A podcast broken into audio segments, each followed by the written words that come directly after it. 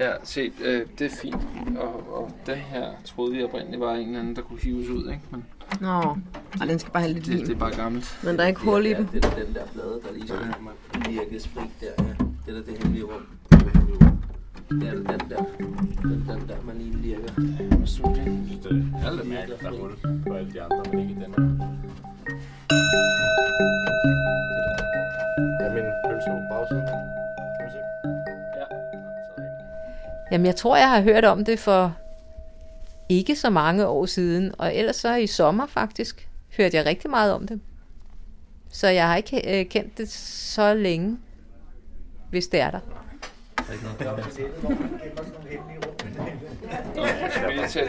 Jeg finder en tutorial på YouTube. Ja, vi ser, der er på YouTube. Secret Room. Ja, Lise var jo en fantastisk farverig person, der rummede utrolig mange kvaliteter. Hun havde empati for os alle sammen, og formåede at holde styr på alt og alle.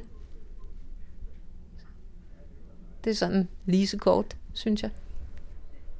Jamen, jeg havde jo i mange år, faktisk næsten 50 år, så havde jeg vores klaverspil en gang om ugen. Spillede vi firehændigt.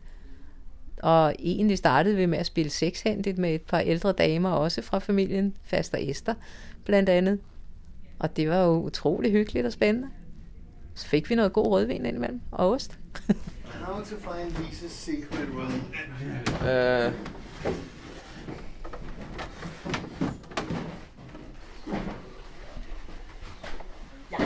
The most secret room in the world. Nu tager jeg can't find it. Det er et svært spørgsmål.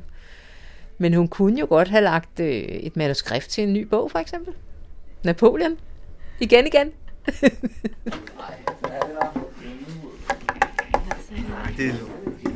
Det lyder jo lidt massivt.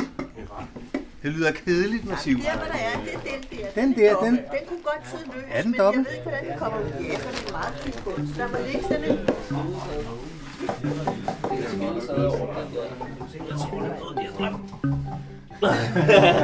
Så får vi tørret dem af i samtidig. Så går det ikke helt gode.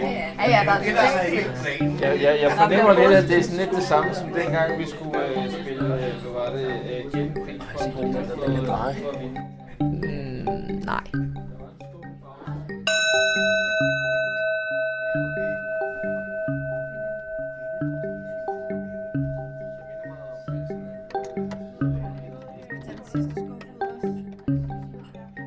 nej.